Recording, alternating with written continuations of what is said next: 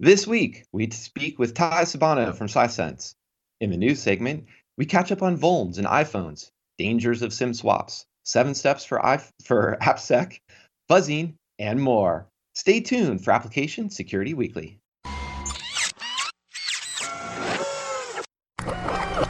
This is a Security Weekly production.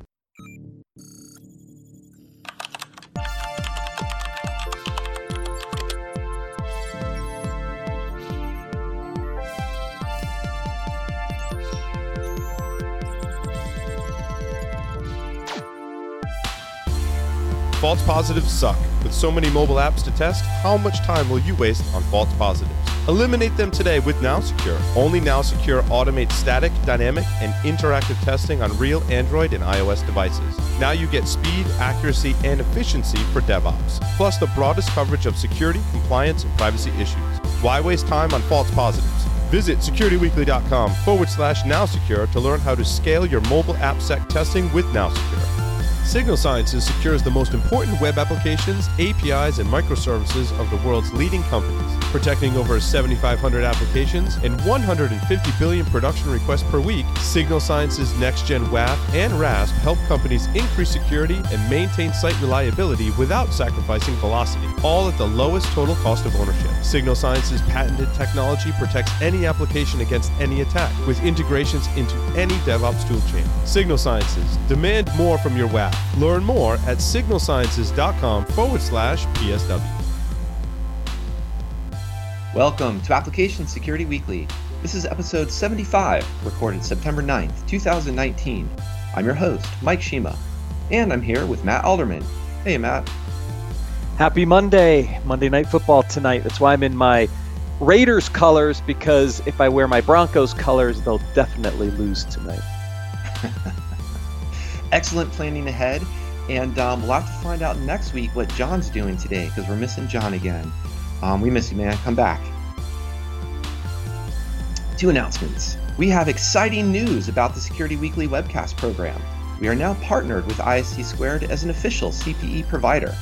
If you attend any of our webcasts, you will be receiving 1 CPE credit per webcast. Register for one of our upcoming webcasts with Stephen Smith and Jeff Broucher of LogRhythm, or Tom Stitt of ExtraHop, or both, by going to securityweekly.com/webcasts. If you have missed any of our previously recorded webcasts, you can find our on-demand library at securityweekly.com/on-demand. Security Weekly will be at Hacker Halted in Atlanta, Georgia this October 10th through 11th. If you are attending and would like to sponsor an interview, please submit your interest on our conference request form at securityweekly.com/booking. EC Council is offering our listeners a $100 discount to attend the 2-day conference. Use discount code HH19SW when you register, or go to securityweekly.com/HackerHalted and register there. Ty Sabano is an information security leader with over 13 years of experience, mainly in financial technology organizations. Currently, Ty is the Cloud Chief Information Security Officer at Sisense, who acquired Periscope Data in May 2019. Ty's career has been focused on developing application and product security programs for Capital One, JPMorgan Chase, Lending Club, and Target. Key areas of knowledge include developing security champions, threat modeling, secure code training, static code analysis, component analysis, dynamic analysis, penetration testing, and red teaming. Ty's security mentality has been concentrated on enabling engineering and product teams to securely move at the speed of the business to make it a competitive advantage. Ty graduated from Penn State University with a BS in Information Science and Technology, and from Norwich University with an MS in Information Assurance. He currently holds a CISSP, CEH, CCSK, and CPT. To learn more, please visit tysabano.com. Well, hello, Ty. Thanks for joining us today. Thanks, Mike. Really appreciate it. And I won't use the Penn State thing against you, by the way, in this interview. I mean, what's up with that? We got to start with football. I'm a nerd. It's football season. I'm sorry. I'm a football guy. We got 2 people from Penn State on the line here, so be careful. I think you're outnumbered at the moment. I am, but when we're done with the season, we'll see where we stack up. Fair enough. Sounds good. Well, speaking of stacking up, I think, Ty, you've stacked up quite a list of key areas of knowledge. I mean, I think you've pretty much ran the full range of application and product security, a bunch of many different topics. So I'm kind of curious as we start to maybe a couple different paths we go on here is, what have you seen in terms of AppSec teams being centralized or decentralized? And what does it mean, regardless of that, you know, even that model of the teams, how do you actually scale in one way or those others? And what does scale mean to you when dealing with AppSec? Yep. I think that's always a tough question. And any AppSec program with any person that's been doing this for a while has to understand that it's specific to the organization and the attack surface and the threat model. So when it comes to application security at scale, I think that's where we have a tough aspect to really consider. So if there's multiple lines of businesses and you start to get into dedicated functions, the big thing for me with running programs that I've always been very much against is really the aspect that you're having pen testers, threat modelers, secure code reviewers. You just have a series of people doing software security practices. And if they focus just on the same product, sometimes the passion can be there, but oftentimes if you're running the same assessment, same practice, same threat model, same targeted abuse cases, you get kind of burnt out on it, and your longevity in that role doesn't really stack out. When you start to think of security at scale, say for a large bank, and you have your AppSec team kind of moving around the organization, they get to see so much more, and they have an opportunity to interact with a lot more folks. So just on that premise, I've always been more on the centralized function, because that way you can really organize your spend, make sure that you're maturing and growing people, and you can actually have a better pipeline of growing junior people into senior people, addressing that cybersecurity gap that everyone keeps talking about. So I don't know. I've been more on the centralized focus. The decentralized, when it comes to more the agile world or the DevOps world, I see the benefit of individuals being in teams, but not so much from the standpoint that they don't have that direct line back to the AppSec team. Yeah, and I think that's an interesting challenge, right? If you think about centralized security teams, we potentially fall into the issues that we've seen over the years, which is they're kind of outside of the DevOps team, so they're outside of the CI/CD process, and therefore maybe a little behind when it comes to looking for security issues as part of that pipeline. And so how do you balance that, Ty, right? If centralization's good because you can see a lot of different things, how do you get aspects of that integration into the DevOps teams back so that you can shift left, for lack of a better term? Yeah, like starting left, shifting left, I say shift throughout. I think the element there, Matt, that you started to hint at is really, you don't have to be in the team. You just have to be part of the team. And what I mean by that is presence. You know, PowerPoint over presence, or just presentations over presence. It's DevOps and Agile are just a mindset, right? It's not a dedicated team or a function. Sometimes they are. We'll just leave that aside there. But I think the big element is always going to come back to, are you present? So are you going to go to stand up? Are you going to be part of the bug triage process? Are you going to join the team for retros? Those are the elements that allow you to be part of that systematic growth of community, that growth of mindset, and that opportunity to integrate. So, how do you accomplish that? Show it up. Yeah, well, I wish more security folks would show up, right? I think the challenge is they sit over here to the side. Yeah. And sometimes they don't have that conversation to actually be present as part of the original team. So one of the things I've always talked about for the past few years is, guys, ask the question. Talk to the DevOps teams, understand what's going on so you can get engaged in the process. Because if you're sitting over here in your little bubble, forget it. Yeah, the bubble's never good. I've called it the ivory tower a few times, depending on where the location of the seating is or how much cool stuff security has. But you're hitting it right on the head. Like, why not just be part of the team? Why not show up to where the team sits, where the discussions are happening, as opposed to just waiting and complaining? If you're that security team, I'm just going to look out. If you're that security team waiting for customers to come to you, or you're waiting for constituents in your company to come to you to, say, pen test or do a security review, you better have a great marketing aspect to get the information out there so that they're engaging. However, the reality is, most people want you to just show up. Most people just want you to be part of the conversation and not have to always invite you. I think it's figuring out the right cadence and the pattern within the organization of knowing what type of presence is necessary. Yeah, and I really like how you're highlighting that participatory aspect of it, because you even said, you know, showing up to stand-ups. As a security person, you don't show up to stand-ups to hand people and say, what, you know, where are you on this 100 count checklist of our, you know, our security checklist? You show up there to say, what are you working on? Oh, that sounds interesting. Have you considered this? Have you considered that? And I think that's what makes it a much more fruitful engagement, a much more successful way of actually building security into that, you know, into that application. Yeah, and I know you have the experience in the background, right? Like that 100 question questionnaire, like it's not showing up and saying where we're at. It's showing up and saying, like, how can I help? Or making sure that you're facilitating a lot of the answering of the questions. And one of the benefits, I think, of doing this for a while, you want to make people's lives easier. So you should do the majority of the questions that you can answer, validate that they're correct, but then take the next step with the team and say, I think these are the top three risks that we should really be getting at.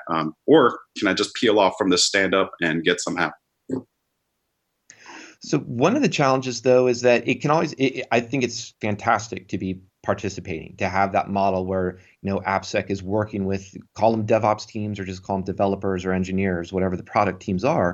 But one of the challenges is what happens when that gets really big? So I'm going to guess you've been in environments where, you know, a large web app is, or a large number of web apps isn't in the dozens. It's probably going to be a little bit bigger than that. So what, how do you tackle that? You know, what does scale mean to you and how do you tackle it? Yep. And I think that's always the tough question. And when you're in AppSec or information security, any team that has to work at scale, the average data point I think we've seen consistently is one application security engineer per 100 developers.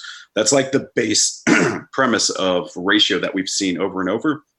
So when you start to think about product, I don't think it's always the same. So if you have, say, a dozen applications and you know what's internet facing, you know what's branded, you know what's third party developed and outsourced and where you put your contract language versus what's insourced.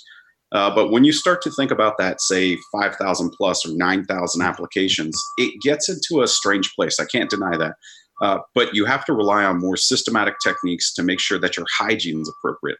So while 9,000 may sound scary, you start the risk ranking process or just profiling to get a better sense of what is the risk of these 9,000. Because what if 8,999 of them are all internal green screen systems for your call center, and then you have one internet-facing application that's purely for marketing, right?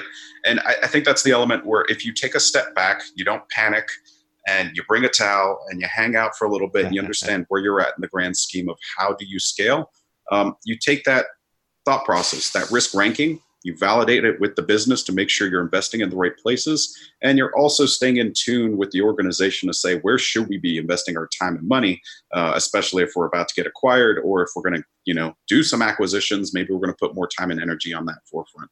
So it's a matter of like being smart based on data. But I think that's still a big challenge for most security teams. I think IT teams in general, right? That asset inventory. What applications do I have? Are they internet facing? I mean, just those basics of knowing which applications and how they're classified is not, it's not easy for some organizations today. And I think it only gets harder as things speed up from the business side and more stuff's getting deployed.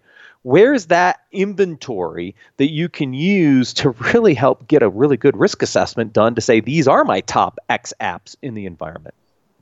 Yep. And typically at that scale, you usually have a dedicated IT team that has to, you know, budget for the amount of infrastructure, understand where to spend, who the owners are. So you can usually latch onto that and be a partner to the effort. The system of truth, I think that's what we're hinting at. Like, where do you choose to put it? Where do you choose to gain from it as well? And I think that's an element, looking back at the programs I've ran at scale, the system of truth is where everyone's already working. That's the watering hole. Maybe it's a place where people are pissed constantly because things are out of date. But if you can be part of the scenario of evolution, bringing more truth to it, having more touch points, I think a lot of the teams are going to benefit from that effort. So when it comes to that N thousandth organization of applications, Start simple. You know, Mike and I were chatting about this. Maybe 3 questions, maybe 5 questions, whatever you want it to be, it's fine. But I think, what is the accessibility of it, right? Like, is it internet facing or is it internal? And then, do you care about reputation and brand? Those are event-driven questions that I usually get into. And if it's internet-facing, I usually ask authentication questions of, you know, the standard-issued MFA that we're doing for all customers, or maybe it's just username and password because it's a specific product that, you know, maybe it's targeted a specific segment of the organization, or maybe externally at customers. Then we can have an idea of the why behind the risk. Then you get into more the element of, like, what's the data? And I think this is where a lot of AppSec teams trip up. If you don't have this inventory already, you're about to empower a lot of other teams that may not be empowered. And PCI is one of them, Sarbanes-Oxley. But the data elements within the application, you can start to just click and shoot. Like, what are those things in that application? And then you can have that inventory effectively of what's going to be there.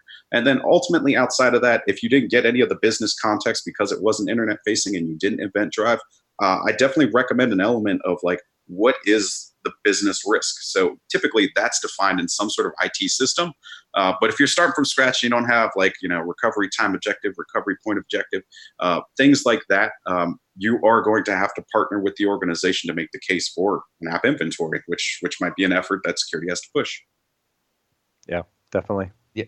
Yeah, talking about, you know, app inventory, asset inventory, that goes back to absolutely the basics, the good basics, but the basics of the programs.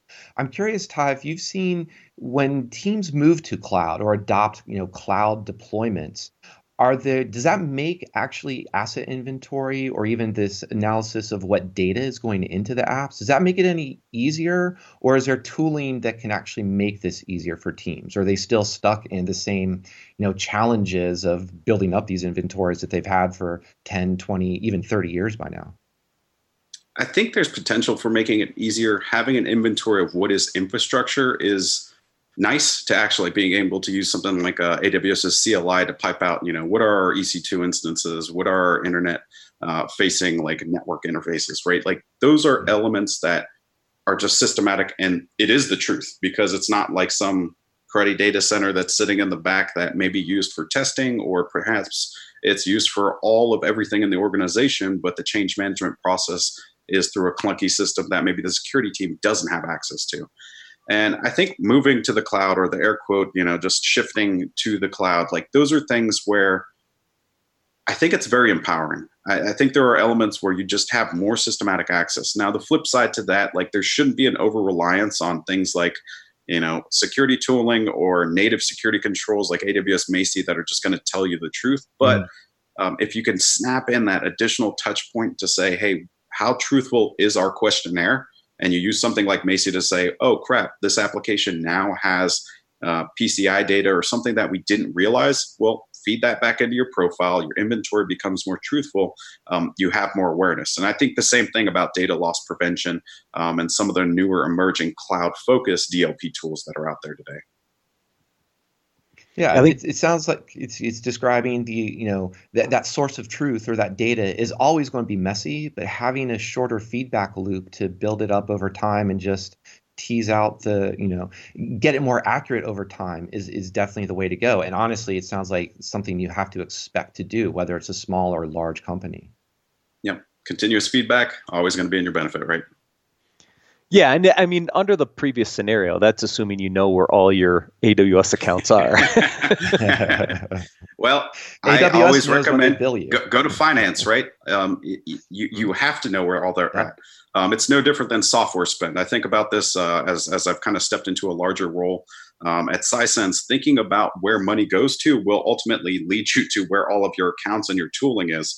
So having a strong partnership with your finance team to see who's expensing what is a big benefit, unless you can have like a cloud access security broker with, you know, an inline network analysis going on. You know, I think there are elements that you can get to that information in reality. Now, if someone's just starting up an AWS account and it's free, yeah, that can be pretty painful. And I'm sure we've all been through that.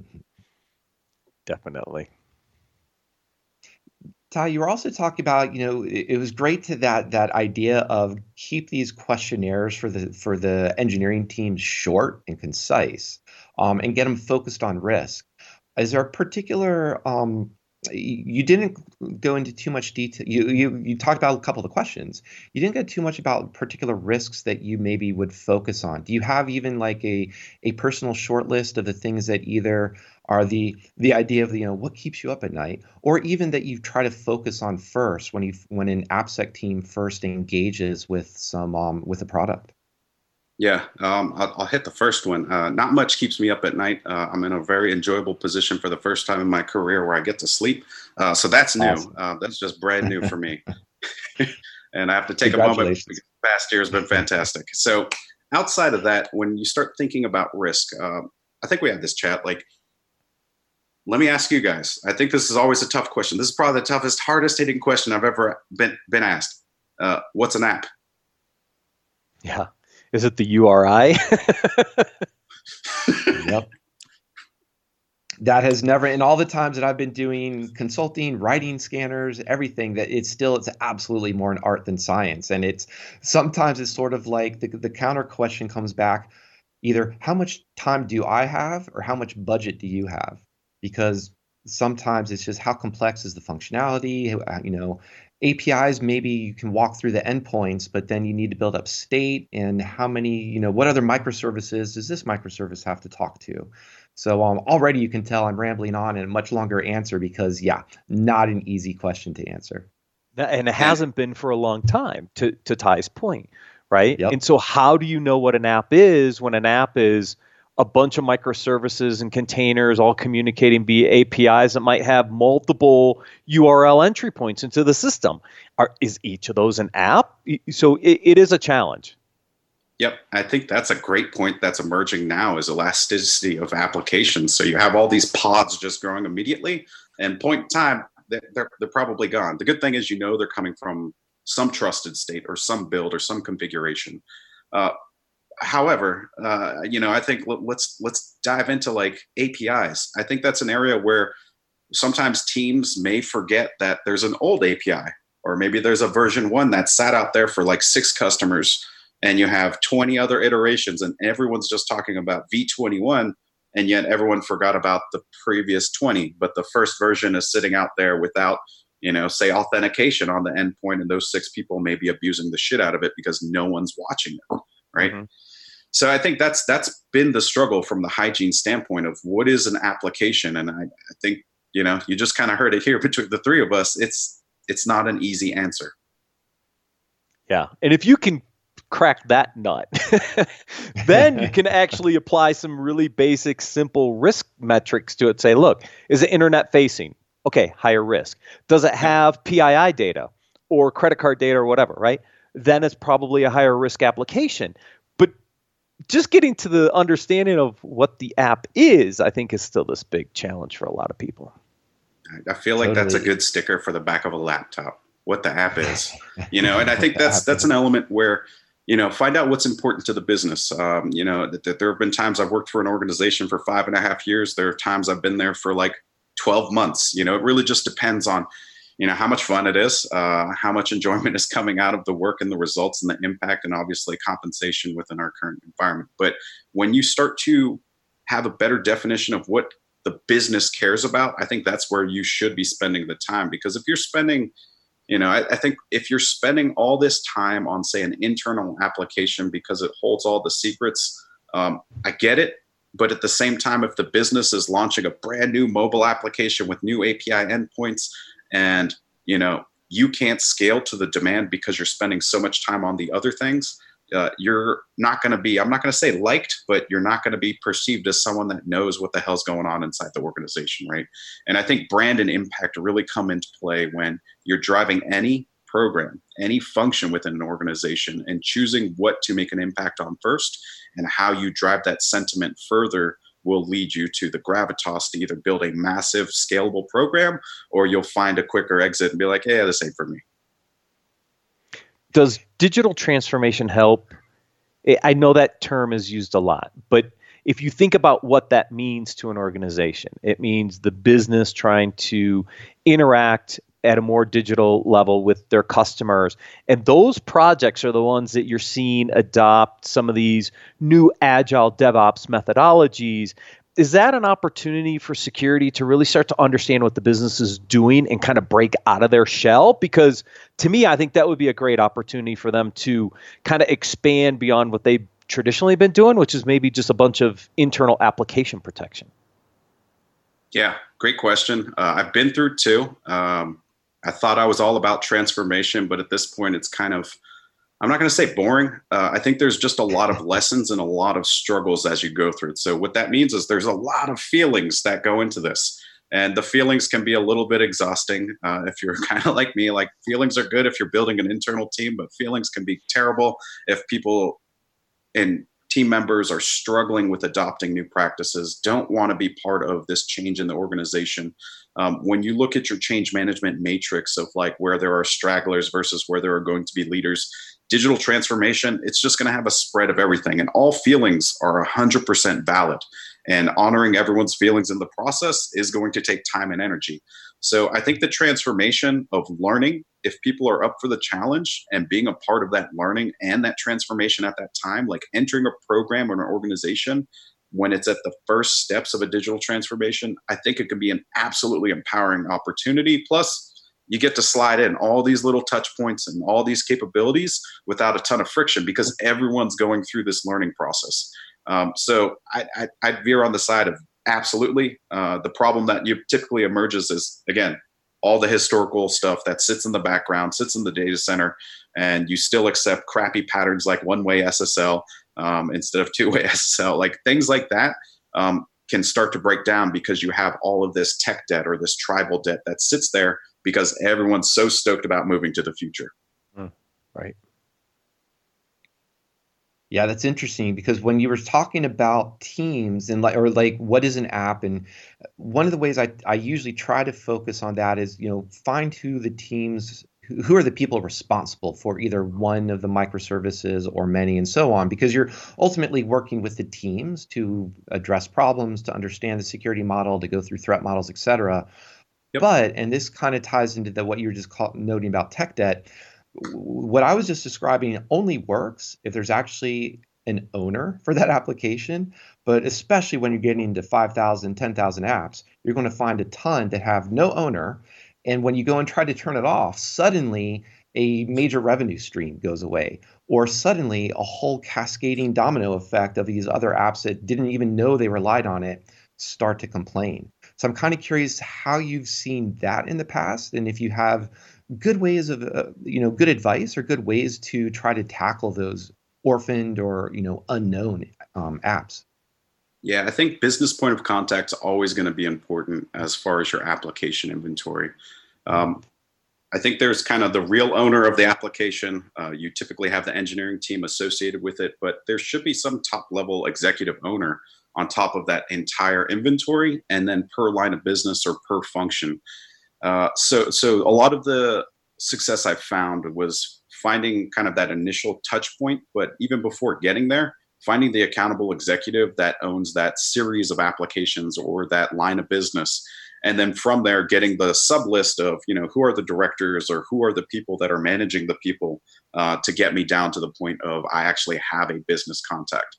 And every time you do a refresh, I think it's based on the risk of the application. So one thing we didn't talk about is kind of health and touch points of your app inventory. So getting through the first pass, it's typically going to be painful.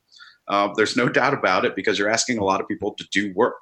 And then from there, if you get through that first pass, I can tell you about a time, it took me 3 months to get through, 5,000 applications that got rationalized through a large banking process. And then I went to a retailer. It took 9 months to get through like 6,000 applications. And it's going to vary based on the culture. I'm not going to say I'm thrilled about all the timelines. I think this should be fast and easy. But after that first touch, you have to figure out when is your next one. And if it's a high-risk application in a, say, non-DevOps shop, I would say once a year is probably fine. And then the lower risk is going to be the 2 to 4 years because they'll just trickle off. But if you're in a high rate of delivery, your touch points are going to have to be that much higher because changes in teams, movement of owners of applications, little things like that are just going to pop up all the time. And you're going to have to systematically find a way to really update and keep that inventory fresh. Yeah. When I was when I was rattling off a long list of your background, we're hitting pen testing, red teaming, static analysis, dynamic analysis. We're talking about those touch points. Do Yep. you have a particular tool or approach that you tend to prefer? Or maybe a better way to say that, or what are the contexts that make you choose between like a static analysis or dynamic analysis or a pen test or something else for that matter? Yep. I think it's contextual. It's really down to the application and the organization. So find me right now. I work at an organization that enables business intelligence, business analytics. So basically, it's a UI tier that hooks into databases and ultimately enables SQL injection. So find me a tool that can run static analysis effectively in a world that you type SQL, you get charts. And there really isn't a great opportunity there. Even things like cross-site scripting, injection, they're intentional based on the nature of the user of the application because they're authorized, they have great access, they're usually data scientists that have all the data anyway, but figuring out how you get secure touch points into that is a much different approach than, say, your traditional mobile banking application. And that is something I think you're going to have more consistency around how those touch points look based on the maturity of the world. So web apps, I mean, we have a dime, a dozen as far as how many web application security scanners are out there. And some of them, they're free, they're open source, and there's a really healthy community. Some of them are really expensive because they target a specific language that may be unique to your organization. But I don't think there's a hard framework that I follow at this point anymore. I'm still a big fan of things like the Building Security and Maturity Model, BSIM, the OpenSAM, which is the Software Assurance Maturity Model from OWASP. I think they're good places to start for measurement, but I'd never recommend taking those charts or those data points and showing them to your CEO or CIO and saying, hey, look how far we've come in this great spider chart, because I want to be honest. They don't give a shit. It's how secure are we? How are we doing? Are we doing the right things? Are we investing in the right places? And are you keeping all the team members happy and enabled? And I think that's where you as an AppSec person need to make the intelligent decision as far as the right tooling and not just saying, everyone's going to run a dynamic scanner and good luck. Well, the AppSec team now just became a support function that has to train all these developers, and the developers' capabilities just dropped, I don't know, 20, 25% because now they're having to learn this new skill that is not inherent to what an engineer should be doing, which is building product. Yes, that's the really challenges cool. of dynamic scanning, right, Mike? There are more than a few. Let me say that. But one of the things is I also like how you're describing like paying attention to the team. In other words, it's not like you have an AppSec team, and here is the context for that fantastic dynamic scanner that they could run, or source analysis, or pen testing. It's more of like, and I think you mentioned this earlier too in the interview. Just throwing people into the same routine work is a great way to burn them out. It's a great way to make them bored. So that I want to really highlight that part of it that's coming out during this conversation, because you're talking about investing in where to reduce risk, where to secure applications, but also sounds like investing in the people side in terms of actually making a really functional, good participating application security program as well. And so that people care about what they're doing and they're not being burned out by the type of work that they're running into. Yeah, I think it's important. Like, we all want to be happy with what we do with our time on this world. And, you know, I think AppSec doesn't stop just within your company. I don't think information security or the mindset stops within just your program. And I think it's our duty, maybe not all of our duties, but you know, I think it is my duty as far as an information security professional. Like, if I can harvest and help someone kind of mature their mindset and grow into this thing that may have already been natural inside their brain, as far as asking, why does something work this way and how can I get it to benefit me in some other fashion? I think the hacker mindset and how you put on your hacker goggles are kind of natural. They're inherent into your personality. So when you start questioning these things, you want to understand why they work. And if you have been doing this thing for your career and you can train an engineer, you can train an intern, you can train, you know, a QA tester that now knows how to break into, you know, WebGoat because they've been able to use Burp proxy for free. And now they're like, hey, I spent $300. I went and got this Burp license, and I've been testing a bunch of apps. And I'm like, hang on, let's talk about the gray lines of like what's okay to test and what's not okay to test. And they're like, it's cool. I found more like testable images, and I'm figuring it out. Now I'm applying it at work.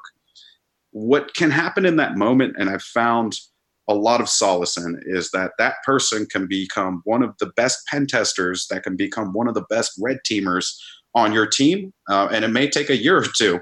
Maybe it takes 5 years. But I think the element there is you're helping grow people into finding more joy in what they do in their work. And the coolest thing for me is like one specific company I worked for, an engineer joined our team, took on static analysis, ran the hell out of it for about 1.5 to 2 years, moved back to a town where his family was from to grow his family. And he rolled a static analysis program for a very large retailer, and getting a call from a friend in my network saying, where did you find this guy? And it's just like, well, he already had it. He just needed the opportunity to learn like security specific things. And now applying that knowledge has changed his whole career trajectory. So I think that's the benefit, right? Like maybe it doesn't change the career trajectories, but if it asks one more question, if it prompts one more user not just to click through that, okay, I accept that this site doesn't have a certificate, or question that email that looks funky, I think we're kicking butt, you know? And I think the reality is more people are becoming aware of security and the implications of things like privacy now, which are an emerging topic that I think people should fundamentally care about. Yeah. And you're creating security champions internal to the teams, which is fantastic, because then it's somebody internally bringing up those security items instead of this, you know, external security group, and creating those internal security champions, I think, are awesome. Plus, it allows them to potentially change your career trajectory, like in that particular case. 100%. Yeah. I love the champions mindset in the programs. There's pros and cons to it. Everyone kind of has an opinion about it, but I'm just all about an optional program that gives away free swag and then, you know, just recognizes folks that are making the company better. And if you can do that and not put too many confines around what it must be, you will find so many people just thinking things are cool. You know, they're like, hey, I'm showing up to your class because I want a freaking bobblehead that you created for this program. But they learned about security, so it's a win-win, right? And I think that's an element that sometimes we forget, because it may be somewhat of a buzzword in certain organizations that are trying to get something way too mature for their company off the ground, when they can just start with, hey, let's do an optional security training and see who shows up. Yep. That's great. Totally. Well, we've had a podcast, the great interview this episode, and hopefully lots of people show up to listen to it. Ty, thank you for being here. Any final words or anything that we should be looking out from you on the horizon? Yeah, just two things. I would love to plug. I just did a white paper called Security Touchpoints in the Big Data Lifecycle with Cobalt.io.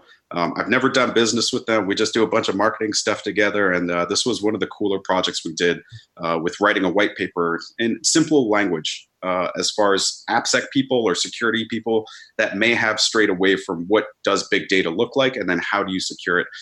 So we put together a simple white paper that really outlines a couple of touch points, hopefully things that you're already doing to empower data scientists and data engineers. Yeah, just go check that out. It's on Cobalt's website, or hit me up on LinkedIn, Ty Sabano, and I think that's an element where I'm always open to a conversation.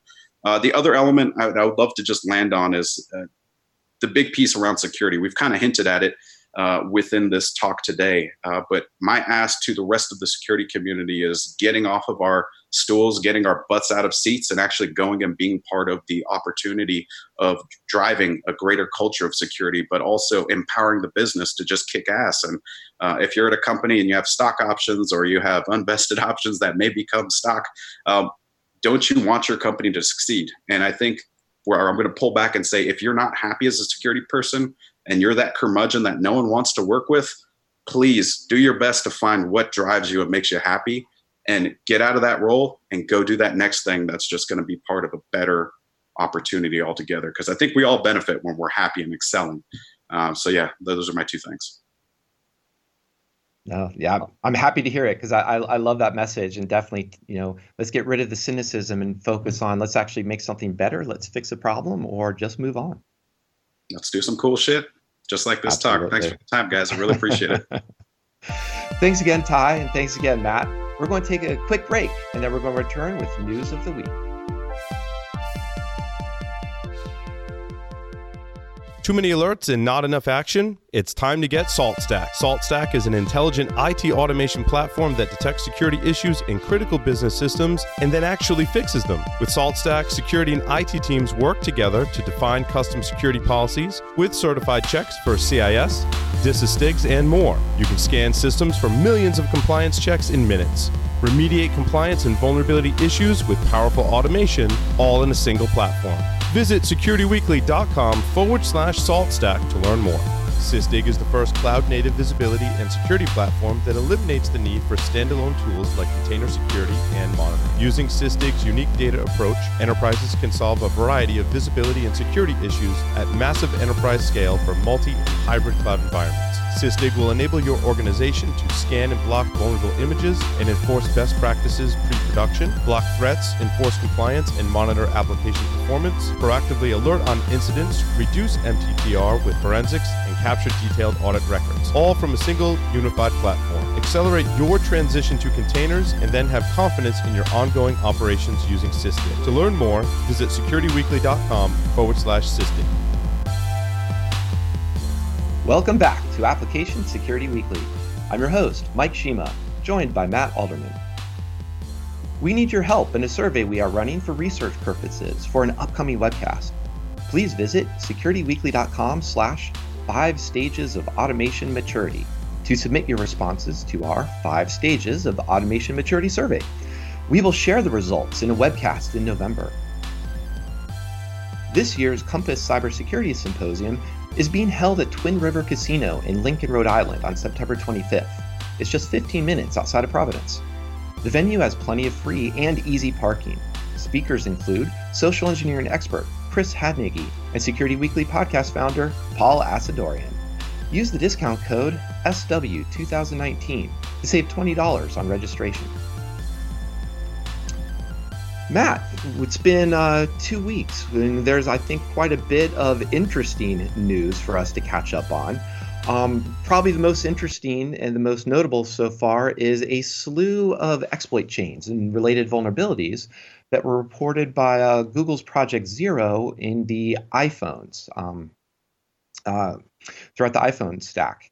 And what was interesting about it is there are obviously some interesting political aspects to the story because of who this was targeting. Apparently, this was found on websites pointing to a small minority population in China, the Uyghurs. And these were sites, however, that were blocked from internal access, apparently within China, but were available externally. So there's a lot of interesting things to look at here as we see, obviously, as we continue to see, I should say, the Android and iPhone ecosystems just to encompass, billions and billions of people. On an AppSec side, though, I did want to dive into one part of this by pointing to Azaria from Azaria Labs. We mentioned her in the past. A couple months ago, she had put together a free ARM emulator that was run by a browser. She's also taken some of the heap exploits here that were reported against iPhones and walking through some of the engineering aspects from it. So if you really want to dive into the technical aspects of these vulnerabilities, starting off with the very first one and from Azaria's websites in the show notes, it's a really cool technical dive in addition to, and it's a good complement to the technical notes that are provided already in from Ian Beer in the Project Zero website as well. Yeah, what I thought was interesting in here is some web browser exploits, which I think we've seen aspects of this before.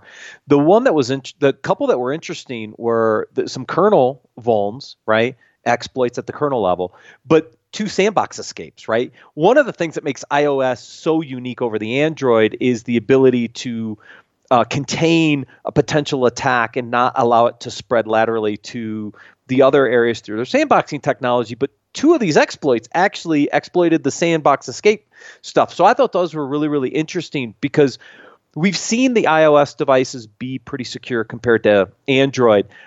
And politically, right, this is Google's zero day going after iOS, which Google has Android. So I thought that was another interesting slant to this research. Yeah, it definitely shows on the technical aspects, calling out like these chains do require the fact that it's one thing to get a Safari breakout, but then you need that Safari to, you need another exploit to get out of that Safari sandbox and yet another exploit into the kernel. And so it's really showing, and I think one of the cool things that Azaria was highlighting in her follow-up notes on this and her observations was that there's a lot of engineering that has to go into breaking out of these hardened devices, because it's no longer one really simple buffer overflow that gives you the keys to the kingdom, so to speak. Right. And one of the other things that we'll see, too, is there's a lot of hardware that's actually tied to the security as well, both in the sense of trusted enclaves, but newer chips providing support for things like authenticated pointers. And that's what would make it even harder for exploit chains to buy. You know, you're now going to need that sandbox escape kernel exploit, but you're also going to need some way to have an oracle into predicting, you know, bypassing ASLR or getting into authenticated pointers on the more modern iPhone models. So it'll be really interesting to just to watch this as it develops over time. And of course, as part of that broader picture of Apple in particular, just recently saying we're going to actually provide debuggable or debug-based models to researchers so that they can actually improve their relationship with the researcher community in order to make these sandboxing techniques that much more robust. Yeah, and they upped their bug bounty, which we covered a few weeks back, for some of these additional exploits. I think, what was it, the remote code execution from on iOS was like $1 million bounty or something like that, right? So they're trying to also leverage that debug in these bug bounty programs to also secure all these different components in the iOS platform as well. Absolutely. And now, speaking of someone who was, I believe, using iOS and tweeting from their phone, at Jack, his Twitter account started spewing a bunch of particularly vile racist things because he fell victim to a SIM swap. And this was interesting because here you have an account with two-factor authentication turned on. You have an application security program that's making sure the app is resistant to buffer overflows, to all types of other attacks, authorization bypasses, etc. And yet, when we look at, we can maybe pull this into the supply chain umbrella a little bit, but your SIM associated with your phone, if someone can social engineer your provider and basically swap that number into your own SIM, and then you can tweet directly via SMS, you've just bypassed all of that great security infrastructure. Yeah, this is a really interesting attack. Obviously created a bunch of buzz over the past couple of weeks since we haven't had a show, but it's a combination of SIM hijack and SMS, which is why Twitter's turned SMS off of their platform for now until they figure out a fix. But a very interesting attack vector here in what they did in order to make this work. Definitely some damage control at Twitter right now just because of all the issues associated with this one. Right. And I think another reason I wanted to highlight it also speaks to the idea of, from a AppSec team, a product security team, when you're going through a threat model, this type of scenario, one of the things you could also consider is that here is an account with two-factor authentication turned on. But the way, and so, for example, when you send a tweet from your app, that tweet can be signed. That signing can say, yes, here's an attestation that the user at one point completed their two-factor authentication, and it's coming from this device. So it's signed, or here's an encrypted token or something that's proving that. With SMS, you don't have anything beyond those, few characters of the text message, and the identity just says, oh, here is the phone number it's coming from. So in a way, it's easy to say this was a predictable problem, but what I'm getting at is that just being able to send a tweet via SMS means you've also obviated all of these aspects of being able to sign who it's coming from, and you've fallen back from a strong identity assurance from two factors into a relatively weak identity saying just this particular phone number. So I think there's a good lesson there in the ways of trying to revisit and improve threat models when we're talking about what can account do when it has two-factor authentication turned off. Maybe there are some things that actually should, some functionality that in fact should be disabled. Yeah, and I'm seeing more SMS-style attacks. I got a text this weekend, somebody I don't know, saying, sorry, I'm busy, I can't talk right now. Well, I didn't click on that. I just deleted it right away because I know there are people that are using SMS as an attack vector to redirect you to a site that then exploits a vulnerability on your phone. And so you're going to see more of this. Now, granted, I'm used to seeing this stuff, and I don't answer a phone call, and I don't answer an SMS for people I don't know. I just ignore the call or delete the message, right? But not everybody does that. They'll see this weird message crafted this way, dig into the SMS text, which then may lead you down a link for something, and the next thing you know, you got exploits all over your phone. So just word to the wise out there. Just if you don't know who it's coming from, look out. Look out. And I think an additional word to the wise out there, a word to those who didn't realize, is that SMS can also be used. So there's two-factor SMS, getting your one-time code. There's also potentially SMS that's used directly for account recovery. So you may have a strong two-factor authentication turned on using a authenticator app, like the Google Authenticator or Authy or one of the others that's out there. But the account recovery flow, assuming, for example, that you don't have access to that authenticator app, may still fall onto a SIM, an SMS. And so you may have 2FA, but still be vulnerable to account takeover due to that recovery flow. So it's one of those things to call out there for consumers, go through and review what your different accounts look like, as well as for engineering teams in designing these particular workflows, making sure that these areas can be hardened as much as they can be to essentially what boiled down to social engineering attacks against the cell providers. Another really quick thing I wanted to revisit quickly, we talked about XSIM, a vulnerability in the past, and now there's just a RCE due to a buffer overflow, comes off of research that was related to Qualys research. Also, I think Tenable was involved for a bit as well, but I wanted to highlight because it shows the use of a null escape string, basically within a character string, so \0. And I thought that was pretty good because it's a little bit of a throwback to the nostalgic days of house when hacking was simple and you actually didn't need to go through a sandbox escape through Safari into the kernel, etc., that modern iPhone exploitation that we're just talking about needs.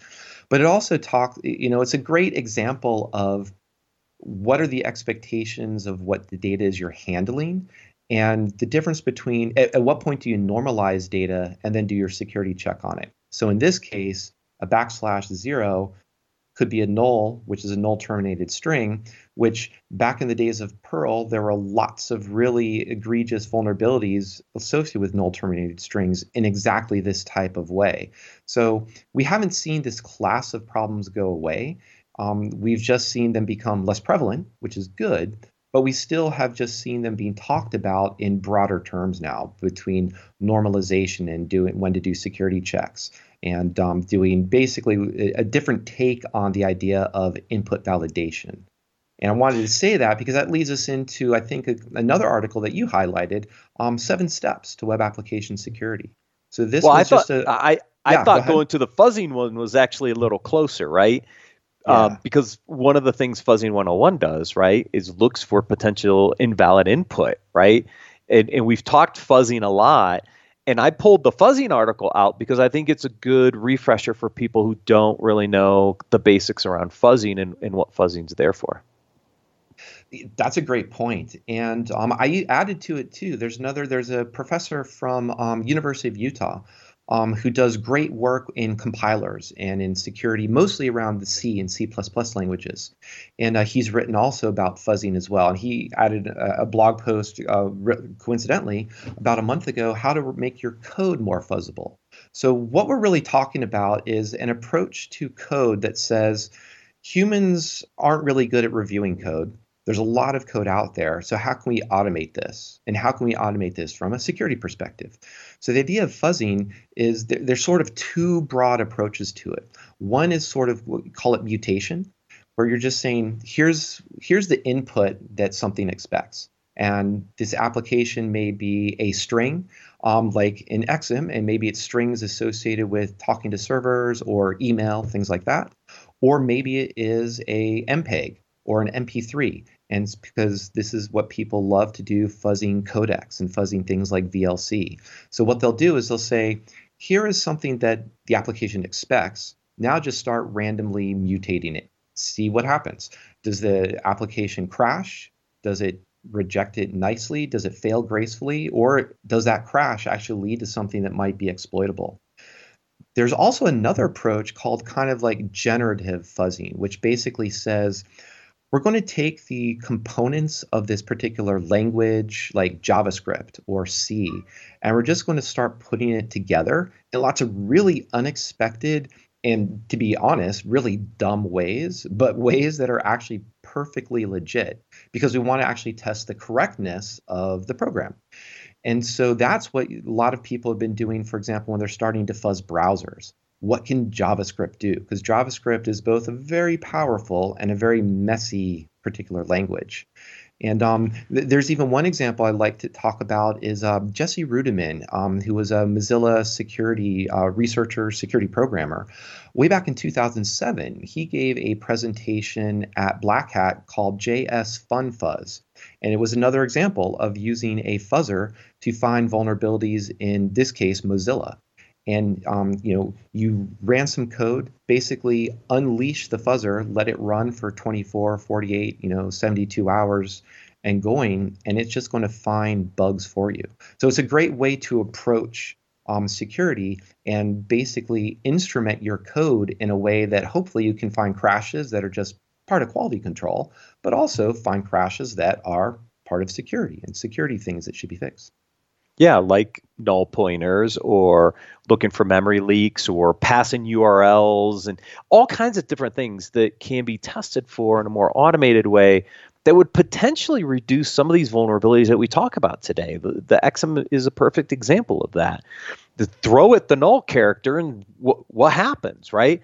You could have caught that a while ago, right? So the importance of fuzzing, I think, Mike, to your point is, it's this automated way for us to test non-expected criteria. When we build an app, we set down, we say, these are the requirements. Okay, that's great, but that's not the data we're going to get necessarily when this app goes live. How do you test for all those out-of-band use cases? And fuzzing is a great way to test for a lot of that in a more automated way. Absolutely. It's the idea that, people and our QA teams, for example, are great at putting together use cases. So here is a positive test case, here's a negative test case. They're not always so great at putting together what you could call abuse cases. And then if they are, they're maybe creating, a few dozen of them where a fuzzer can do a few thousand, if not tens of thousands of different cases and just figure out, here's a path that looks like maybe it is leading to a way that's going to be either more exploitable or just causing problems. And I wanted to add too, for example, you were calling out like null pointers and heap problems. Those are fantastic things that fuzzing can find. And even if you're writing in a language like a Python, for example, that doesn't, where you can't directly manipulate memory or directly manipulate pointers, it's still important to fuzz that language because you're still going to be parsing URLs, for example. You're still going to be parsing XML. You're still going to potentially parse strings with null escape characters in them. They're then passed on to a C-based API that is going to possibly now be confused by the length of a string that you gave it and where that null terminator showed up. So it's not like this is just about C or C++. It definitely can be applied to any of the numerous programming languages that you're developing in. Mm-hmm. Yeah, and so then now we lead back into the 7 steps to web app security. And the first one, obviously, is the user input, which, again, fuzzing is a really good example of how do you test for some of that. Some of the other ones here, though, Mike, I thought were pretty interesting. And number 2 that shows up is disable functionality you're not using, right? So think about this, right? You pull down the PHP library. And when you pull down that binary, think of all the things that are embedded in there. It's got curl and shadow and all kinds of stuff, right? Are you actually using that stuff? Because if you're not, how do you disable it so the vulnerabilities that sit in those libraries can't be used against you for exploits later? That's a great point. And that's where there's a couple things. I don't think I called them out in this episode or in the show notes, but WordPress has had a couple problems, as you know, unsurprisingly so. But if you were disabling certain, like the PHP handler, protocol handler, unused functionality, if you don't need it, turn it off, you would have actually been protected against some of the recent exploit scenarios within PHP. So that's a great point to say, just if you don't need it, turn it off. Another one that I really liked, well, I'll skip forward a little bit. Meaning, there was one of the items was mainstream the AppSec team, and I think that ties right back into everything that Ty was talking about. Is basically saying, is your AppSec team just kind of sitting behind the desk waiting for the phone to ring and saying, "Oh, yep, time to go help you," or are they going out there and are they actually participating with the DevOps team? Are they participating in the development of code? Not necessarily writing code, although that could be one of the options, but at least understanding what's going on. And it's just not the security testing, which is in here, but it's actually getting security engaged with the development teams. It's great that security does its pen test every once in a while, but that's not mainstreaming security with the development teams to actually be a little more proactive than those periodic security tests. Absolutely. I think that type of aspect of it talks about ongoing training as well. And I'm so happy that it used the word ongoing in there, because the worst type of training is a new hire employee training that says, cool, passively watch this very boring, even if it has, high production values, security awareness program. Now, click on, answer a couple questions, true, false, about what's phishing, what's not phishing, and where to report this, and then you're done. And it has no other training happens. And this does tie in, when you do training on an ongoing basis, that's what starts to tie into the idea of a security champion program. In other words, it can be a little bit self-selecting. Ty did allude to, there's pros and cons of it. But if you can set up a model where you can say, here's some information we're going to make available to developers. Here's what SQL injection is. Here's what cross-site scripting is. And hopefully people can show up, start to think about that, or even here is what a SIM swap attack is. So pick on something that is topical in the news, talk about it, start to seed that security mentality within other developers. I think that is as good a training as any other. And honestly, I think if you make it interactive with people, it's a lot better than just that self-service kind of click through a PowerPoint presentation type of training. Yeah, if you actually take a number of the recommendations in this article, you'll get that ongoing training, because if you're doing fuzzing to validate user input, maybe you're using aspects of that and other tools into your QA process, which it talks about that. If security is being mainstream with the dev teams, if you're doing a number of these things, that ongoing training is going to happen naturally, because you're going to be testing the application through the process. You're going to be identifying issues along the way. Security is going to be very visible with you. That is a learning process that's ongoing. Without this, well, let me go to my little site and go do my awareness training and get through it. I mean, this is real life, like everyday kind of happenings.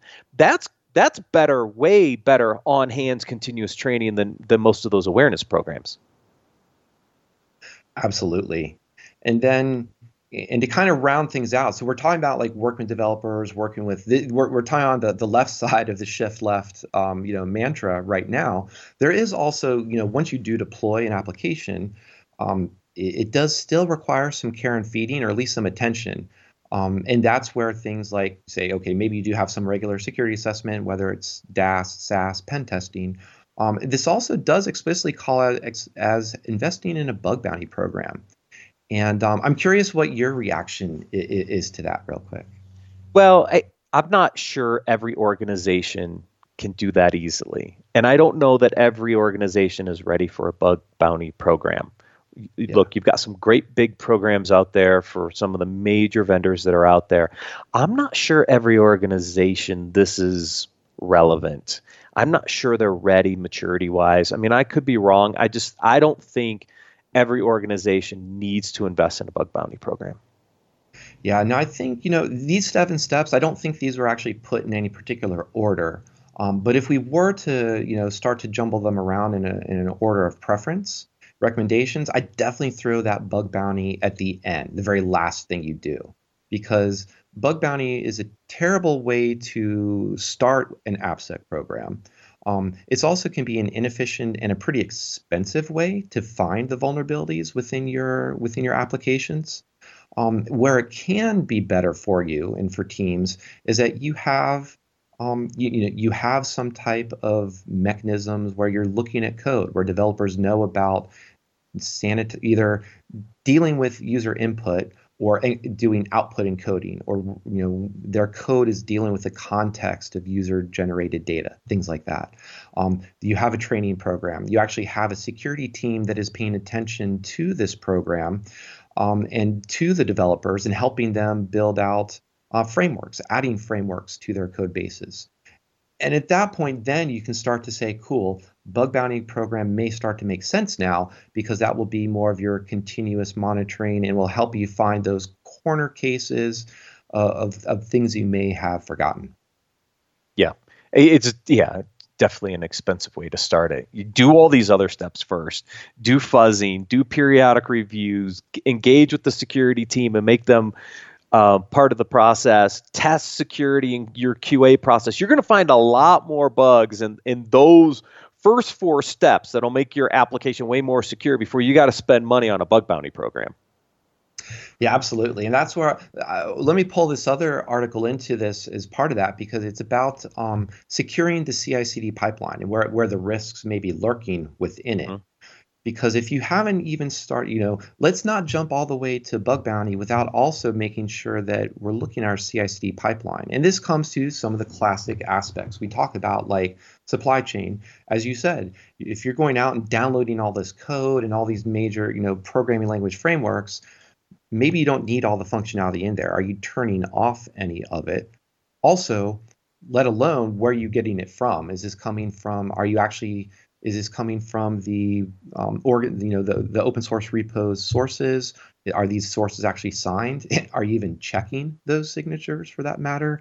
And are you doing some checking just to say there's no known vulnerabilities here?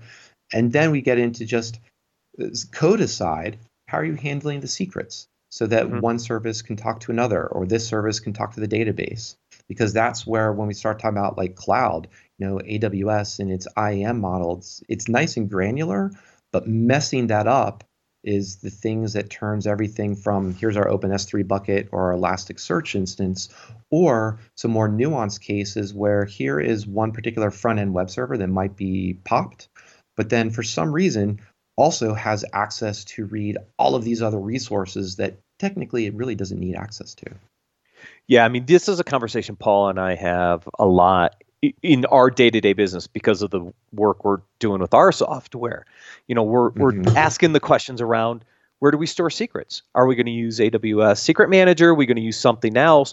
Because some of the stuff was embedded in scripts. It's not where it belongs, right? You got to pull all this stuff out. Where are you going to put it and keep it secure? Logs. Paul's been doing a lot on logging and making sure we have all the log data so that we can go back and troubleshoot not only performance but security of the application. These are things that are kind of outside of what developers think about when they're developing code. These are parts of the overall operational process. These are parts about right. The tool chain itself and how things are getting into the different environments. How are you using the right credentials when you shift from test to staging to production, right? I mean, all these things are just a lot of challenges that organizations struggle with, which can also create backdoors into your overall applications. Absolutely. And that's why we have the ops side of DevOps, and why those either two different teams or those roles should be falling, those should be closely aligned so that people can appreciate, this is where my secret's going, and that's the implication, and what's the better way to do this? And one of the things to kind of maybe add to a little bit, I did pull out just a relatively small article about Rails 6, saying that the new Rails 6 has a new filter or improved filtering capability for logging, as we were just talking about, and essentially for redacting logs. So that, yes, you have, as you rightly pointed out, developers need logs to be able to debug what's going on. You know, obviously, software isn't perfect, let alone the security problems that come up, just bugs happen. And they need logs. Logs can be informative, but you also don't want to have those logs become now yet another source of risk, because you're accidentally, as we've seen in the news in the several times in the past, passwords going into logs, or PII data for that matter going into logs, or even credit card numbers going into logs. So seeing that these frameworks having robust ways to help with logging as well as to redact this type of information, I think is good. It seems to be kind of a slowly building process, but it's a good sign that I think these DevOps teams are talking amongst each other and saying, hey, we want to do the right thing. Please give us the tools to be able to do so.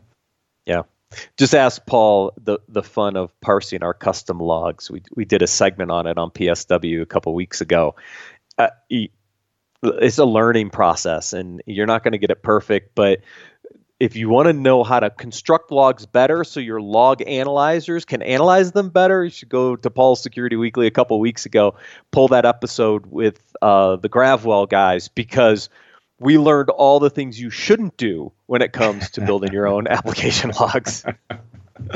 That is, I find that the best way to learn. Make the mistake, hopefully just once, and then right. do the right thing or do a better thing afterwards. Yes, we hope so. We hope so. Well, we also hope that everyone enjoyed our interview with Ty Sabano, as well as all the news we've gone through here. And I want to say thank you again, Matt, for a great conversation. Always a pleasure. So thanks everyone for joining us. We'll see you next week on Application Security Weekly.